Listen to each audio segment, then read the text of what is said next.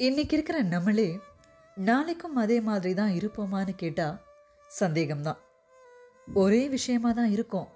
ஆனால் நமக்குள்ளேயே அந்த சேஞ்ச் ஆஃப் ஒப்பீனியன்ஸ் இருக்கிறப்போ நமக்குள்ளேயே அந்த டிஃப்ரென்சஸ் இருக்கிறப்போ மற்றவங்க கிட்ட அது எவ்வளோ இருக்கும்?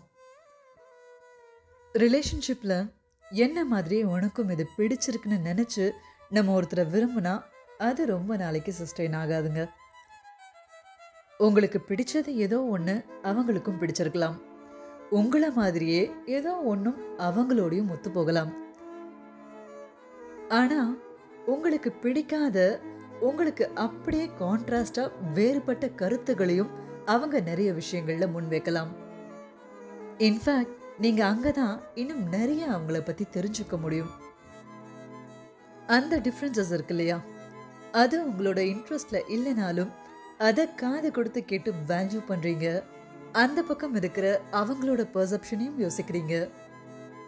உங்களுக்குள்ள அந்த சிமிலாரிட்டிஸை எப்படி கொண்டாடுறீங்களோ அதுக்கு பேரலாம் டிஃப்ரென்சஸையும் ரெஸ்பெக்ட் பண்ணுற கப்புலாக நீங்கள் இருந்தீங்கன்னா அங்கே உங்கள் relationship gets even more stronger and deeper